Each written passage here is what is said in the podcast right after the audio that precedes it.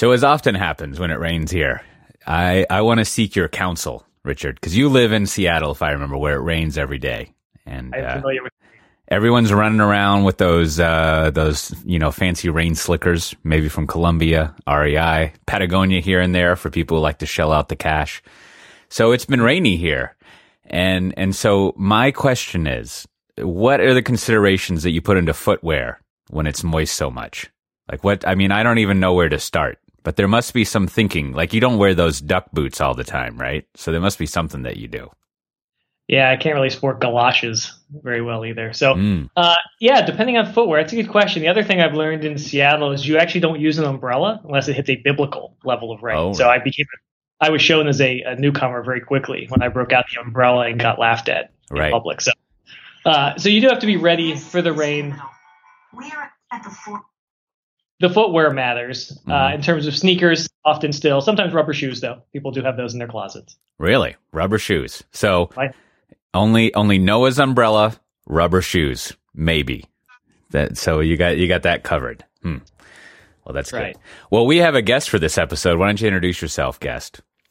Hello, my name is Guest, frequently referred to as Pieter Humphrey. How are you, Michael Cote? Just fine. Now, since you're on here, I'll give you a non sequitur question, which isn't totally non sequitur. What you know? Uh, what's up with the spelling of your name? Is that German?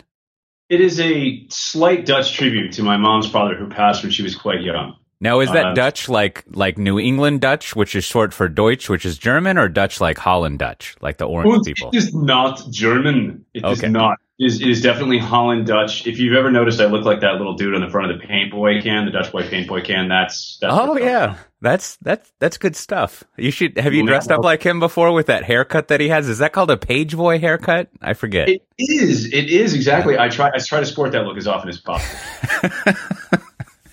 That's wonderful. well, we have uh, we have a few little news items to go over per usual, and then uh, and then we we have we have Pieter here because we're going to talk about the uh, the the wonderful worldwide of uh, of of Java Enterprise stuff, uh, which which is uh, you know I I don't have any connection to Pageboy haircuts there. So uh, and and you know feel free to tell us what you think of these news items uh, news items, Pieter. So first first up, I noticed this too. Uh, I forget when this was. Actually, it's dated in the URL, which is nice. I guess it was announced at the beginning of January. But uh, Atlassian, renowned for being both Australian and having supposedly no sales force, which I, I always think is uh, in- interesting. Good claim there. Uh, Yeah. But they bought uh, they bought Trello. So uh, Trello of the of the uh, Jeff Atwood coding horror founding fame and uh, Joel Spolsky, Mr. Leaky Abstraction, and uh, every coder needs their own office. So I think the purchase price was some some umpteen hundreds of millions of dollars, which is which is my interesting. Yeah, it was around. I think it was around 450, and I think their revenue was around 10. So that was a nice multiplier. Yeah. Yeah. Good to be at Slag. Good to be at Trello, huh? Yeah. Well, first of all, they're like uh, they're a SaaS company, and they're basically uh, they're like a Kanban board, right? Or or I should say they're they're they're like they're like a Kanban toolkit. Now, I'm I'm sure there, there's always like the uppercase Kanban and the lowercase Kanban people. Anything related to lean manufacturing always has sort of like a uh, sort of like a orthodox versus whatever you want to do sort of split. But, you know, it seems like of all the Kanban things out there, it's the most general purpose, flexible one. You basically uh, have as many swim lanes as you want, which is to say vertical. If you imagine a screen, you got vertical towers there, things that go from top to bottom. And then you have some concept of cards, which you can move beyond these, these pillars and you can name the pillars whatever you want and put whatever you want on cards, but you can also color them and assign them to people. So I guess the most basic usage other than making your own version of Pinterest, which uh, you know is sort of like the scourge of, of the craft world. You ever try to search for something and you come up with this Pinterest stuff, and it's like we're you keep clicking on it and you're like, no, I want the picture, I want the picture, and then next thing you know, you've like uploaded all your photos somewhere. It's just it's Uh. terrible. They they need to solve that. Anyhow, I actually feel your pain on that one. I have an eight year old daughter. I, I get Pinterest stuff all the time. Uh, it's just it used to be useful. You used to be able to go there and just get pictures, but now I don't I don't know what they do. They they probably have some JavaScript that does some random linking to itself, and it's it's just very confusing. Anyhow, uh, yeah, uh, on the Trello front, I mean, so you oh, thanks for of bringing us back. I was getting a little lost there.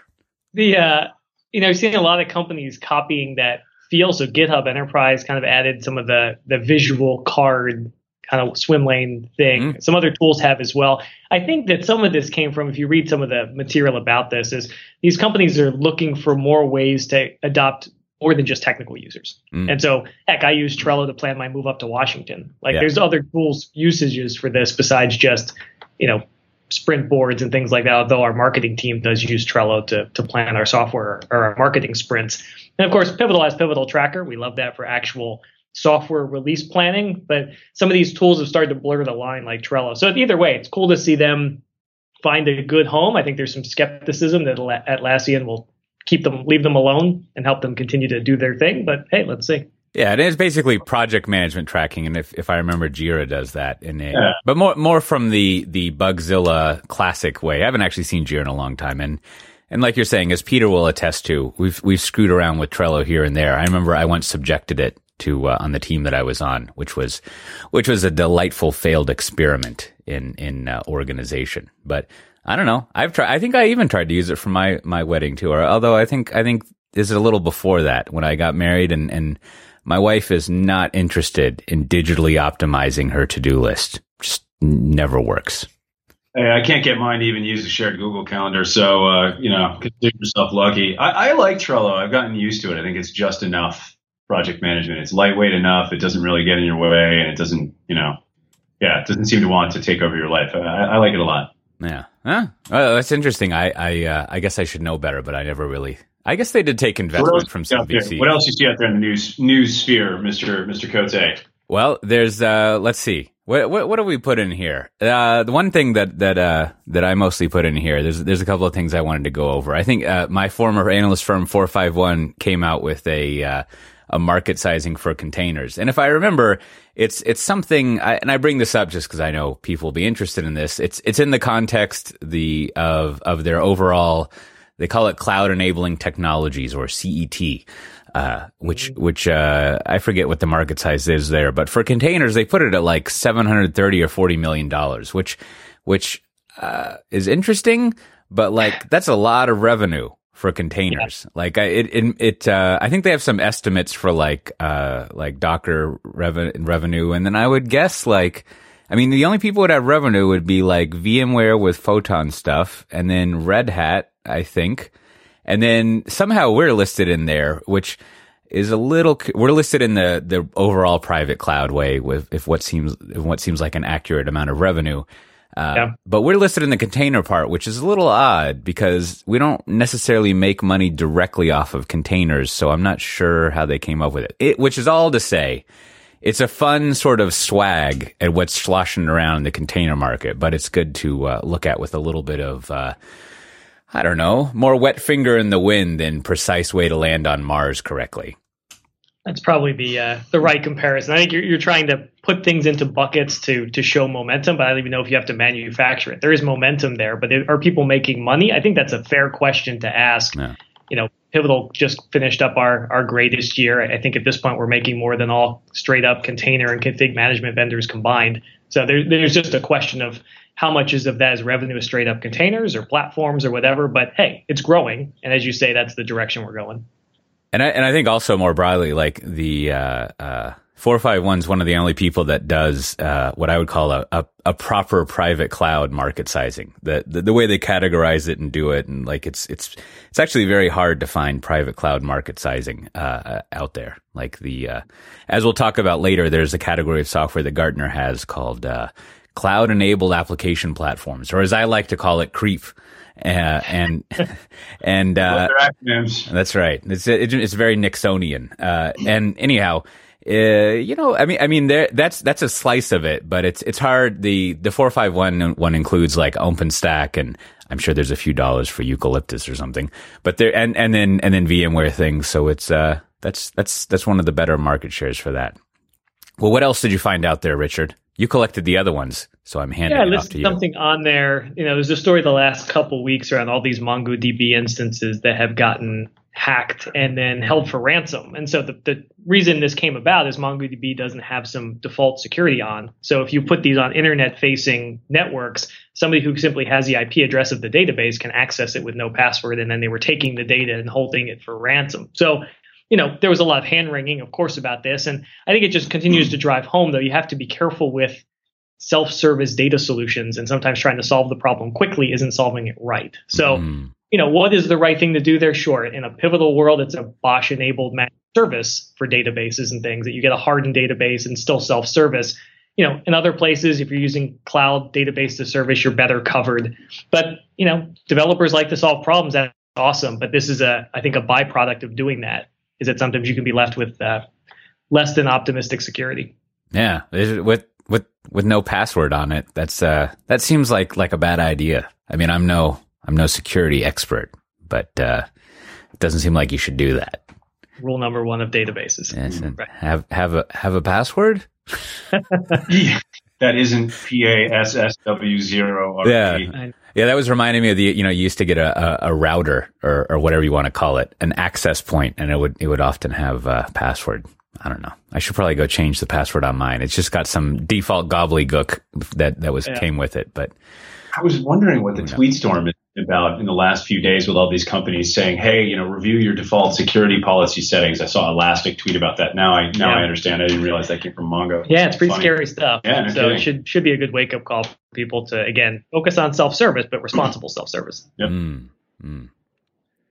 So the other thing I added was uh just today actually Oracle's been doing a uh, roadshow talking about some of their cloud stuff, and they are also doing their investment in cloud IaaS expansion. Again, they said somehow they were growing two times as fast as Amazon, which seems a little strange, but nonetheless, ignoring any usual Oracle uh, big claims, you know, they are expanding this year, and you know they like to put themselves as one of the top three or four clouds at this point. So I think it'll be interesting to see that continued fight for the second tier winner? Is that Microsoft and Google, or does Oracle kind of get themselves into there? Will they be able to earn the credibility? But they're they're investing, and that's always mm. good to see if you're an Oracle customer. Yeah, I, I can use I can use a uh, Trumpian rhetorical trick here and say like, you know, I totally could say that growth from zero is massive, but I'm not going to say that. They're great guys. They're great. Love them. Tremendous. So. That's right. So then, then you have uh, your paper is finally nearing completion. Yeah. Speaking of uh, growth from zero, uh, yeah. So I I I I, uh, I did this paper last year. Uh, just like it was more like a series of blogs that we put into a PDF. That's a great function of the uh, WordPress Pro. Make yourself look fancy. Right click.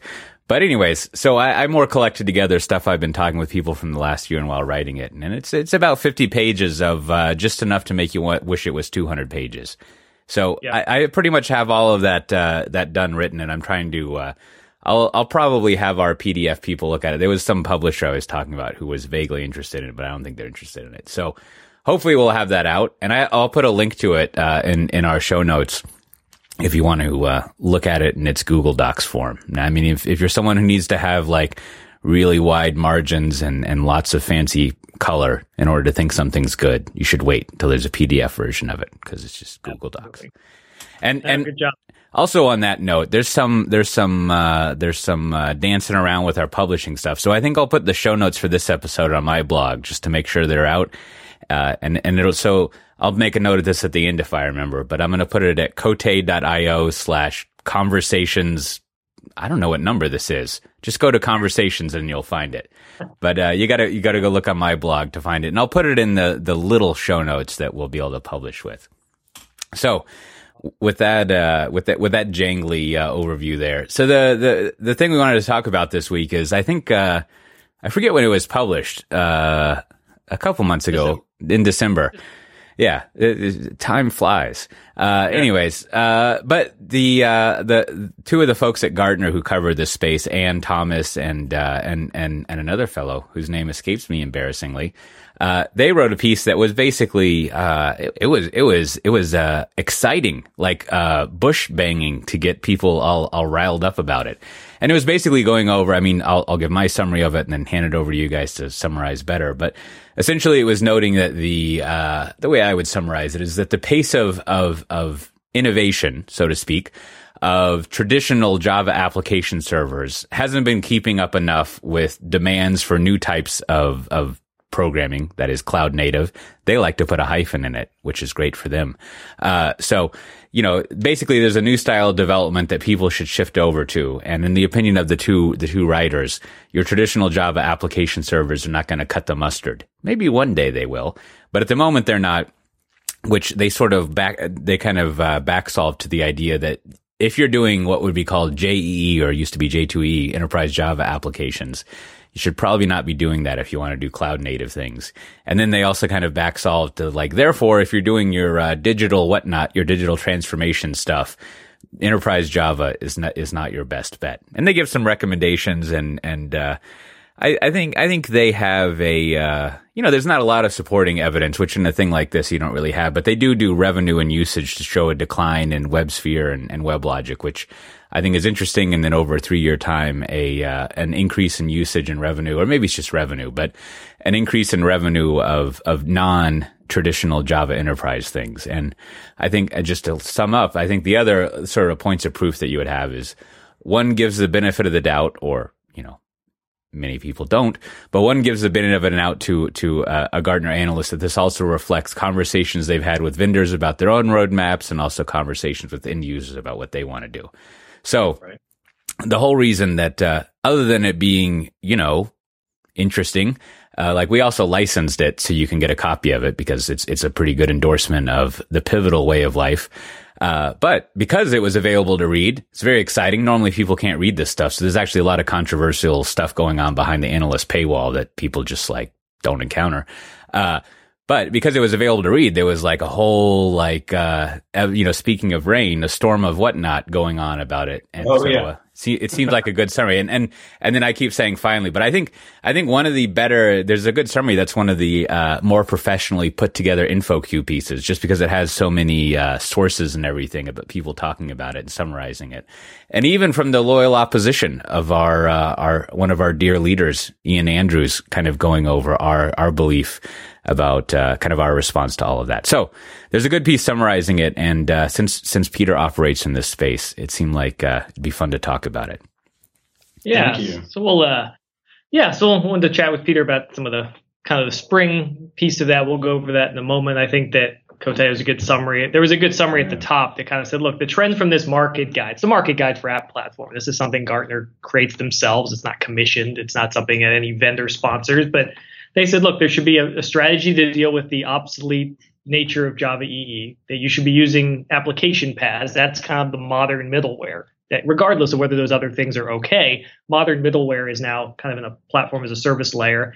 And then what arguably one of the most interesting points that I think Pivotal actually liked more than the other ones was you should be designing all your apps to be cloud native. Whether they're running in the cloud or not, that is the paradigm you should be pursuing for all of your sort of systems. And I think that's a it's a good call to action for leaders who might think that you know they can just do certain things in a modern way and and other things not. So, you know, with all that, Pieter, I don't know if you want to give us a quick uh, sure, 30 yeah. second. First of all, who the heck are you, and uh, what do you do in the spring side? How will people maybe recognize your name? Sure. Yeah. Thanks, um, Richard. I appreciate it. And Cote, yeah, thank you very much. I've been waiting for this report for a long time in some ways because I think it just kind of acknowledges what I've seen as reality. Um, I do. I work for Richard in product marketing uh, and on the Spring and Cloud Foundry uh, team. And uh, before coming to Pivotal, uh, I worked at BEA Systems for WebLogic for many years, from like 2001 to 2008, uh, when we got acquired by Oracle, and then stayed on for a few years, uh, about four years, doing WebLogic Server, Java EE development tool product marketing. So, you know, I saw the revenue numbers, you know, where the bodies are buried. You know, it's um, I, have kind of seen the whole wave. I mean, that's where I grew up, really, you know, technologically speaking. Yeah, and you're so now you're kind of our spring guy, among many other things, of course. So, I mean, tell us a little bit about how Spring gets developed and shipped out today. I mean, this is something that has has taken off a lot, and if you pay any attention to Spring releases, there's things seemingly getting shipped all the time. There's milestones, there's releases, there's different projects. It's yep. not a monolithic release once a year or anything. Yeah. So tell us a little bit about how the spring, you know, a little peek behind the curtain, sure. how spring hits the market. Sure, yeah, totally. We um, so there's a I'd say at the high level there's a fast lane and a slow lane. Um, if you want the fast lane, we release uh, milestones that are usually our feature bearing um, out to the developer community so people can get the bits, you know, as soon as humanly possible, right? Zero zero wait. and try to you know continuously deliver stuff as much as possible. Um, so we will host feature bearing milestones. Uh, then we'll move into a release candidate phase to get community feedback and you know some of signal to folks, hey, this is good enough that we think it's worth you kicking the tires for five or ten minutes to give us some feedback. Um, and then eventually things will will go GA status and those bits also get hosted um, at Maven Central or I think it's JCenter for Gradle users. Um, but if you want things like uh, milestone builds or nightly builds, even from our CI uh, pipelines, um, you know, we have a separate repo for that. That's not Maven Central. We host our own version of Maven Central on Artifactory. So that's kind of the fast lane, and, and all the projects iterate independently. Hmm. Right. Um, There's lots of projects. Oh yeah, yes. Dozens. One thing Spring does not suffer from is the lack of projects. That's certainly true. Um, and uh, uh, they all, the nice thing is though that they really can iterate independently, and the main uh, the sort of the main trunk of the tree and the main dependency is, is the Spring framework, which is your core application context and, and, and inversion of control container. The um, on the fat on the slow lane Spring IO platform, so we'll do a slower release cycle. Enterprises actually enjoy that that slower pace, mm. and they're they're going to want to pick things up once a year. Um, you know, if you're still kind of in that three tier mm. monolithic world, that that's often the cadence of things. Every six months, once a year. Um, so every six months, once a year kind of cadence, uh, we do release something called Spring IO Platform, where uh, there'll be a big bang release train of all of the projects in Springdom, and they've been compatibility tested to work with each other, as well as the metric ton of third party open source uh, that we do testing with. And you can find information about that online uh, on the Spring IO platform page. Uh, but so yeah, fast, short version is there's a fast lane and a slow lane for people who work at different paces. Awesome. Yeah. You know, one of the things that uh, I guess I look forward to, and you surprise me as much as you do everyone at this company, uh, once a month when you share the Maven download numbers about uh, Spring Boot, and so it's a good way for us to get a sense of the growth of the project. And it's not a perfect metric; oh, it's just, it, but it's something, right? It, it demonstrates growth. So I guess the question is, tell me a little bit about the growth of Spring yeah. And which of the projects, because there are lots of projects, are you seeing more hockey stick growth than others? Right. Um, yeah, I mean, the, certainly the one that blows them all away is the Spring Framework, right? I mean, that's the core base of the stack. Spring uh, Spring Boot is sort of an alternative uh, to Spring Framework um, at that level. It's sort of the base of the stack. All the other projects in the ecosystem build on top of it. Mm-hmm. Um, it used to be a truism, you know, Maven, issues with Maven numbers aside, right? We, we know that it's not perfect you know, the number gets inflated by CI builds, but we don't report on Gradle numbers, and there's all kinds of issues with it. But you know what? At least it's an apples to apples compare every month, and the trend line is what matters. So, sure. um, you know, certainly Spring Framework uh, has blown away everything in terms of download numbers. But aside from that, Spring Security has always, always, and always been the number two project in the ecosystem um, which we always I always took to mean an indicator of hey, folks are actually going to production mm-hmm. with this stuff, right? Because right. they're they're going to you know they need to secure it and, and put on some controls. So uh, you know lately Spring Boot has actually eclipsed Spring Security. Uh, in terms of total number of downloads, so it is now the number two ecosystem project, which makes sense if you think about it, because it's going to grow to kind of fit the the headroom that Spring framework has. Yeah. Right. Um, but uh, looking within the ecosystem itself, um, security is definitely, uh, you know, almost always on top uh, in terms of the number of projects, followed by quickly by Spring Cloud uh, and Spring Data, which are coming up fast. I, am I'm, I'm not sure who, which one's beating out which one this month, but um, Spring Data has been a perennial high downloader for many years. But what I think is really surprising is I have never seen a Spring project come up the curve as quickly as Spring Cloud in terms of the downloads. It is already at like a million Maven downloads a month plus, and that that puts it in like the top three, top four. Wow, a lot um, of that's config server. I think we've talked about right. Yep, yeah, yep, exactly. A lot of that I think is, is the popularity of config server, and then just the, the popularity of uh, microservice architecture in general. I think is really uh, putting a lot of air into that, and awesome. people looking to build distributed systems at the app level. Absolutely. Good. So, so here, you know, I, I, I, wanted to get y'all's take, uh, uh, especially with your uh, knowing where the stink of all the rotting bodies are thing, Pieter.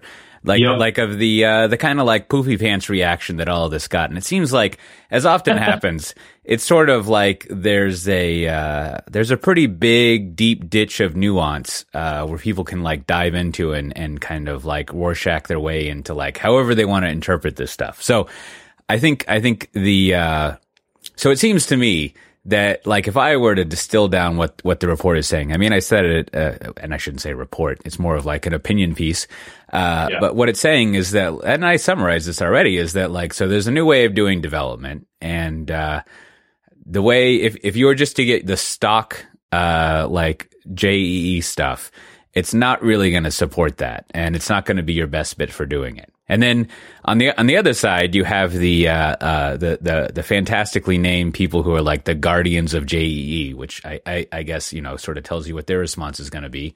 Uh, Right. and Yeah. and and their interpretation when they go down into that uh, that mired ditch is like, well, they're saying JEE is dead, and that we might as well go delete it all, and that's obviously demonstrable false, demonstrably false, because as they point out, like there's all these things, even in the uh, the you know you just sort of catalog the momentum behind. Uh, I, I guess what's traditionally been uh, at least in a straw person kind of way, like the uh, one of the main competitors of JE. But as I'm about to say, all many and many, if not all of these these JE frameworks are often used in all of in in enterprise uses of Java, which is to say. You wouldn't just go delete all this Java EE stuff. There's just new ways of using it and, and new ways of doing things. And it seems like that sort of nuance, which has always existed in the Java enterprise world, right? It's always been sort of the fact that uh, whether you're 100% using JEE or just using the bits and pieces that you want, like both of those things are totally normal ways of doing things. And more of, I mean, I forget who it was, but some, one of the, uh, one of the responses that summarized it well is I think, I think, and it wouldn't have been that interesting of, a- well, it would have been interesting, but for a different reason, is more pointing out like, it's probably not a great idea to just use WebSphere and WebLogic. like, I mean, Right. to, to like, I think that's kind of the thrust of the report. And instead, there's this new way of doing development that's probably a better way of going about doing things. So, that's a bunch of statements, but I mean, Sure. I mean, like, like, am I wrong? It was about uh, a little over 10 years since I actually programmed in Java, but like, hasn't it always been this way? Like, it's always been the case that JEE is really slow and there's always like, in the JCP, there's always a bunch of like vendor stink stuff going on that's always annoying and it's lagging. And it's just like, I feel like this is more a description of what's always been going on in the Java enterprise world than sort of like some gigantic thing to freak out about. It, it's been going on since 2004. I mean, I was at, when I was at WebLogic, the, the part of what kept the success and part of what made it be the default choice at the time, right? I mean, back then it was Sun, Oracle Database, WebLogic Server. You know, that was that was your default web stack. That was how you got off client server, man. Mm. That's how you got to the internet, right? And um, you know, they've they've been since Spring came out in 2004. You know, a lot of the ISVs that we were partnering with at the time, you know, they said, "Well, see ya. We don't need you anymore. We've got Apache Tomcat now, and we can get all the Java EE features on top of Tomcat. We, you know, Spring decoupled uh, Java EE feature set from a Java EE server and allowed you to just run it on a servlet engine.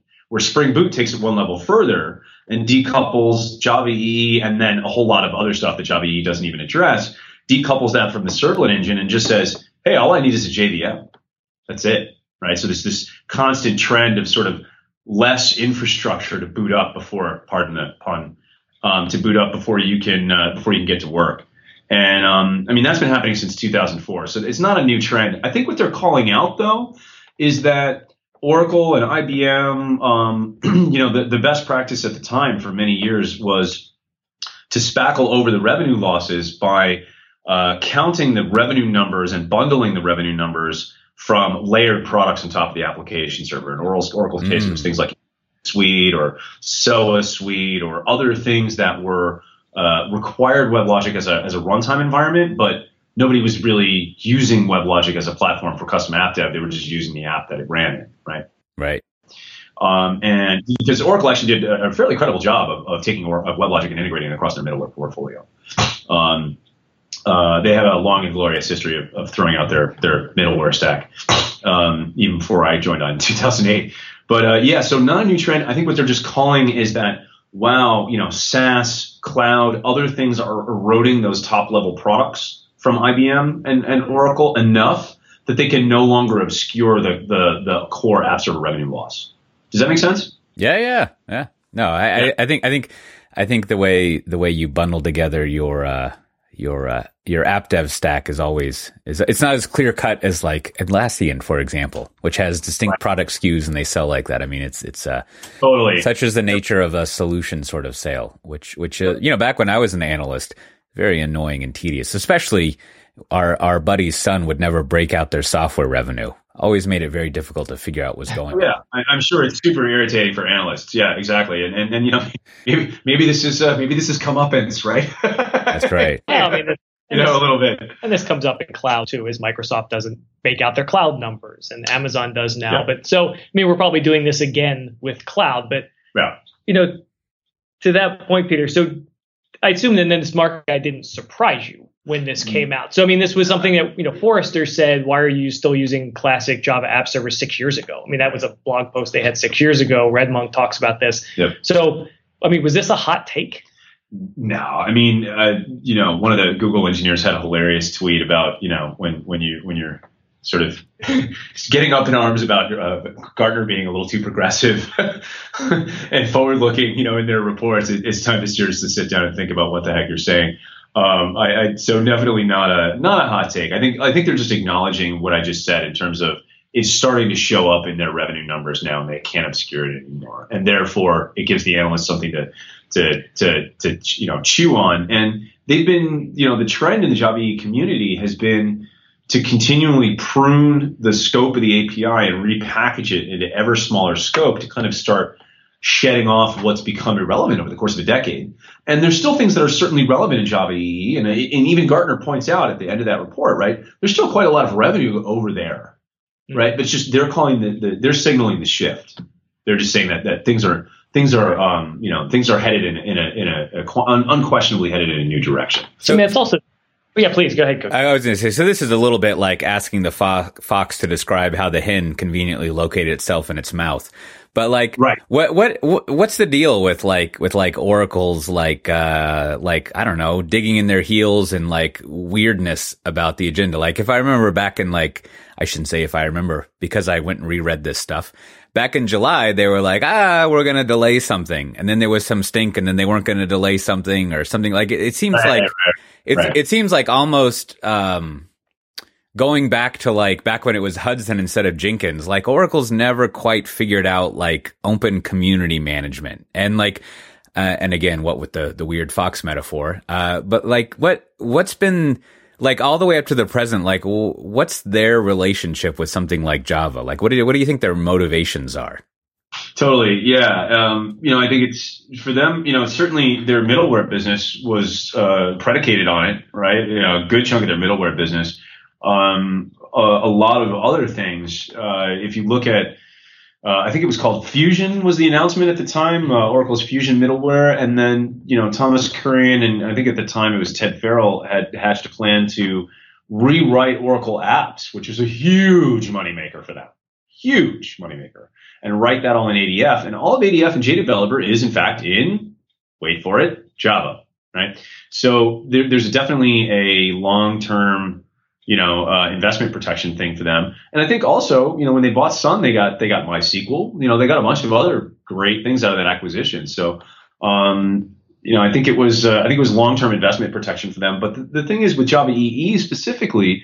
Uh, you know, I think what that Gartner report points out is that there's more going on in, in, in 2016 and 2017 than, than JVM. Uh, and you know their their Oracle's investment is going into their cloud services, right? They're they're not they can't afford to invest in something like Java EE because it's it's not making them any money and hasn't been since around 2005.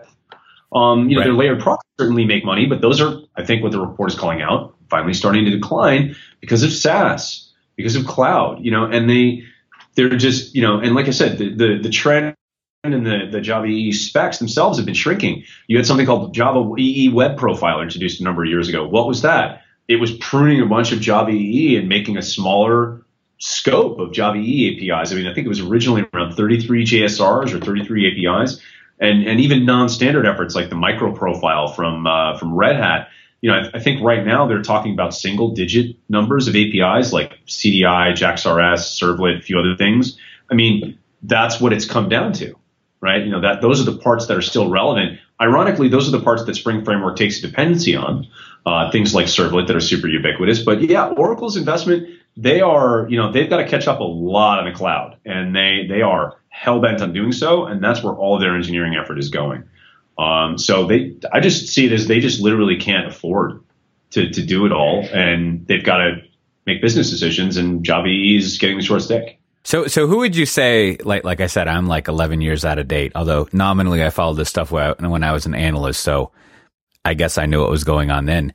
But like, uh, like, like who would you say are the big Java community leaders nowadays? Like, you know, whether it's commercial or not commercial, like what, uh, what company yeah, I mean, people would you name? Revenue, revenue aside, you know, if you count by revenue, obviously it's, it's IBM and, and, Oracle. But if you look at thought leadership and, and innovation, you know, it's uh, the, the people that have been getting it done in the Java E community are, are really this, I think what they call the gang of four. You know, it's uh, IBM Liberty, um, a company called Payara, I think, uh, which is like a Glassfish distro, if memory serves. Oh. Um, uh, Wildfly Swarm from, from Red Hat uh, slash JBoss, and an open source project called Tommy E. Uh, and, and those are the folks that are sort of innovating outside the spec and getting it done. They're doing, funny enough, exactly what Spring has been doing since 2004, innovating outside the spec and getting it done. Um, you know, so yeah, um, you know, they, they just, uh, yeah, they're they're you know they're just they're for, they're stuck out innovating outside the spec, and um, they're they're doing their best, but you know it's it's a committee based process, and you know at a time of disruptive innovation like we're experiencing now, where the whole stack is up for grabs, there is no standard option by definition.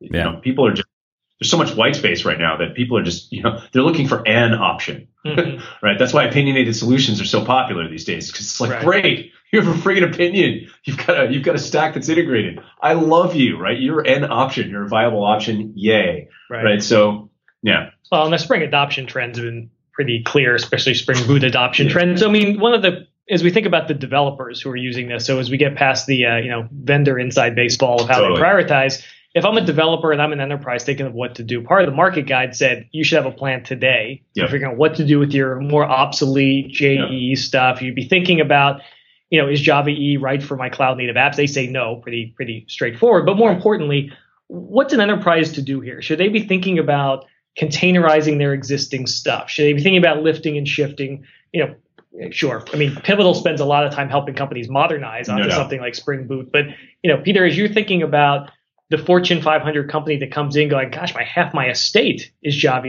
What am I supposed to do? What is some good advice that you've seen now from Gartner and others for for helping modernize here?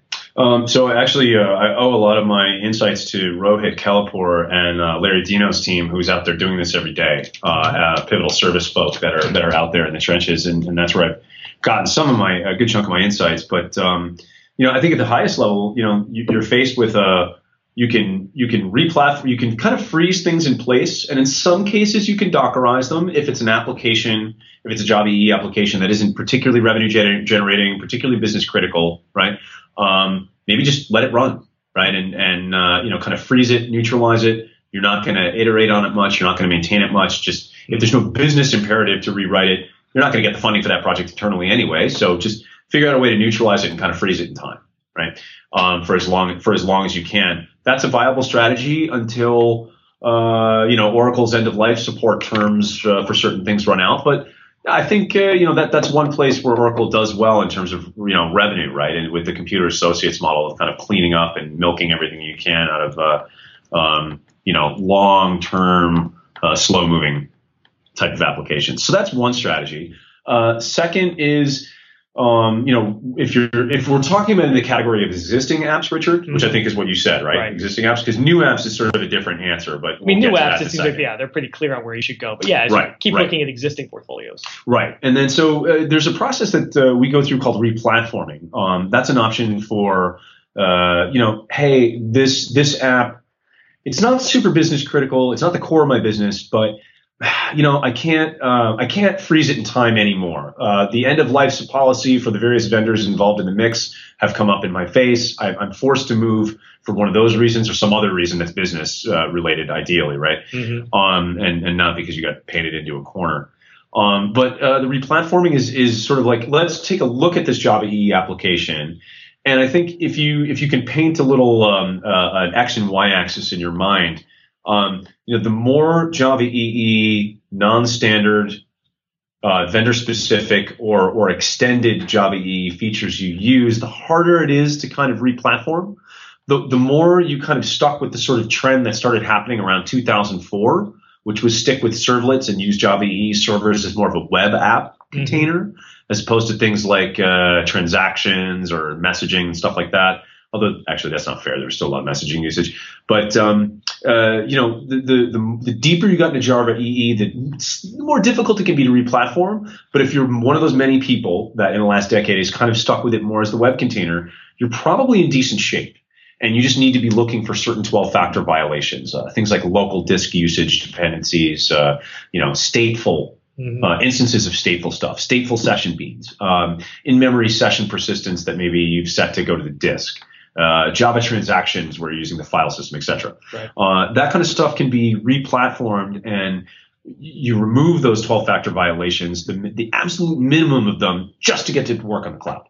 Right. So that's like, I'm going to in, invest the least amount of effort. I'm going to get the least amount of return, but that's maybe what's appropriate for your particular class of business app that's not super mission critical, but geez, I can't leave it sitting alone anymore to die like a mainframe app. And maybe that's the first step to getting them onto a aPaaS in Gartner terms, an application right. platform. Like now right. they run nicely on Cloud Foundry. They run on other exactly. places, even if exactly. they're not yet optimized. Right. It, it, can it can run. Period. It's not taking advantage of. It's not exploiting. It's not designed for. And that's what Gartner's saying in terms of develop net new stuff yeah. this way. In fact, I would add a little nuance to that. Um, I think I think monolithic applications, maybe not necessarily three tier, mm-hmm. but monolithic applications certainly can run in the cloud. Sure. Uh, as long as they've been, you know, as long as those 12 factor uh, violations have been engineered out.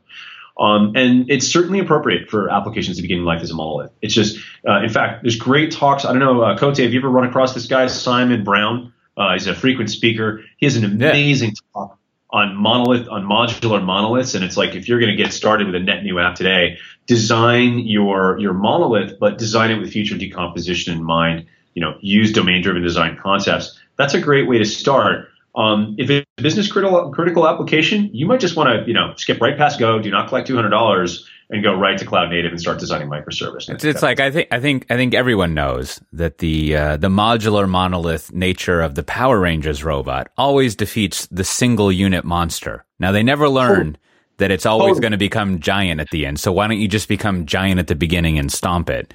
Maybe there's some Every, energy crisis, but you know it's more modular. Everything we needed to know, we we learned in kindergarten. It's it's true, Cote. It really is. That's so, but, you know you know I, I had a you know, as as you're going over that I was thinking uh, and and there's no as as as much uh, many many things I ramble on about here. There's no no easy solution to it, but it seems like there's uh, there's this constant tension that I, uh, for lack of a better phrase, an architect of a project has to go through of thinking about which standard you're writing to. And and you were kind of pointing out like I mean, you know, JE and Java is a standard. So you could write your application to those standards. But then the problem becomes when uh, when a new standard comes about, like I would argue uh, I don't know, coding to Linux. Like I don't I don't know if if that's how people would characterize Docker, but like let's say coding to the internet, you know, HTTP and to to the way that Linux mostly works like then it's it's like as we were going over, it starts to be kind of annoying to make like 12 factor apps if you've like done all this JEE stuff.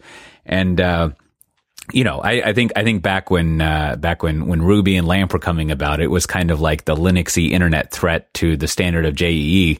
But I guess it, it does come, and, and again, it's a difficult thing to uh, to figure out. But as as this this write up kind of addresses, you know, this write up saying like you should do things in a cloud native way, which yep. you, you, know once once you you take some uh, Pepcid AC or whichever one and get your your sort of like fire in the belly about JE taken care of, it is good to ask the question, well, what does that mean? What is a cloud native thing? And you know, I, I, think it gets to this muddled thing I'm going over, which is it's a different set of norms and conventions that you follow to write your design your application so that it's more portable to some extent. And you know, another another sort of annoying phrase that people use this is like lock in, which as as as any good vendor such as ourselves would do, it's always a question of like, well, you're always going to have lock in. You just need to choose who your lock in is, right?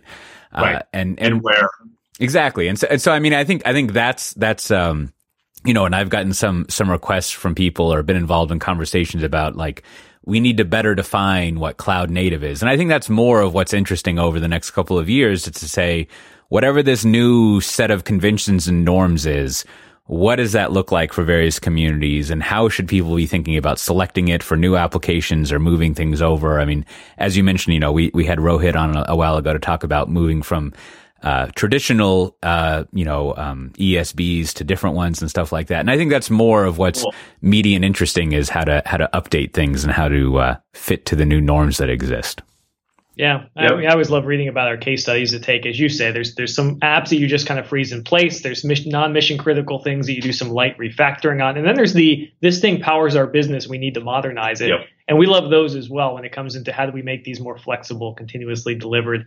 Uh, the last question I wanted to ask you, Pieter, was, you know, part of the uh, almost comical back and forth on like the InfoQ article, which at some point I, I, enjoy it. It's it's such insanity. But oh, I'm out of popcorn. I don't have any left in my but, house. But I mean, I think to be clear, like, hey, we love Java. Yeah. You know, and we depend on Java E for a number of things. So I guess I want to close on a, a positive note of I, totally. I, think we're all friends here. I think we're just trying to rec- look at how are we helping customers deliver better software faster. Yeah. And the consensus is seeming to be around cloud native patterns, flexible application platforms, and that's just a little incompatible with some of the legacy tool set. Doesn't mean it wasn't great in its time, and doesn't mean you couldn't even use it now. It's just not meant for it. Exactly. So right. I mean, in your mind, are we all friends here?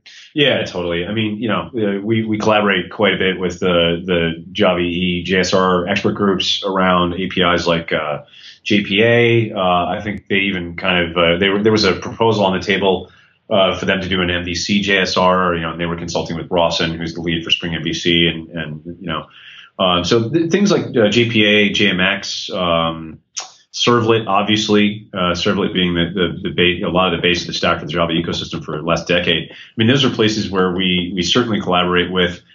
I mean, we've inspired them uh, on a number of things, certainly, but I mean, stuff like JPA is mature. It's solid. You know, it's you know, you can you can argue whether or not you like having object relational mapping as a technology, but I mean, they've done a pretty good job with some of these core specs. They're not going anywhere. Mm-hmm. To your point, you know, people are probably going to still use them today. It's just being able to use them in a modular way and divorce them from the all singing, all saying, all dancing container. Uh, you know, that makes things a little bit more flexible, right? We need things to be self-contained in the cloud today, not, you know, hey, I need to lay out this whole runtime that my app has to somehow fit all these sockets as a developer programmer. And it's like, nope, I'm just going to bundle the dependencies I need in with the app, get a nice self-contained little unit, and then I can CI script that until the cows come home and push it around and make it immutable infrastructure. Mm-hmm. You know, as opposed to pets, not cattle, right? That's right. So. All right. Um, and I, yeah, I, th- I, think just the, the interesting idea, you know, is is with immutable infrastructure. And, and go, you mentioned Docker. Um, you know, a lot of people are saying, "Hey, well, can I just Dockerize Java EE?" And it's like, well, you know, the second you lay down an EE server as immutable infrastructure, you're sort of violating the whole concept of an app server. I mean, the whole idea of an app server was, hey, I have a mutable process on top of the JVM. I'm going to deploy stuff to it. I'm going to undeploy to it. I'm going to change configuration. It, it's hold state, mm-hmm. right? Whereas uh, Dockerizing a, a, cluster, a non-clustered Java EE app server, sure, it's just it just boots up and runs the same WAR file over and over and over again. That's its only job in life. I mean, what's the point of an app server then? It starts to look like a framework, a bunch of libraries on disk, which smells remarkably like a framework mm-hmm. and not an app server. Mm. So, um, you know, just Dockerizing Java EE doesn't get you cloud native either. But, um, well, listen, thanks so much for having us on. I think it's an exciting, I think it's an exciting time and, and, um, you know, uh, we, we look forward to continuing to collaborate with the, the Java EE folks uh, on those specs and, you know, uh, see that they're not going anywhere anytime soon. Yeah, making spring awesome. How do we? Uh, I'm gonna steal the Cote line. How do we find you on the interwebs? Uh, you can find me at Pieter Humphrey with that pie eater uh, Dutch spelling. Thanks, Cote. Um, or uh, I'm I'm anonymously known as Spring Central uh, in in my my uh, um, web alter ego. Very good. Yeah. I, I never realized it spells pie eater. That's fantastic. Shows you, shows you what I pay attention to.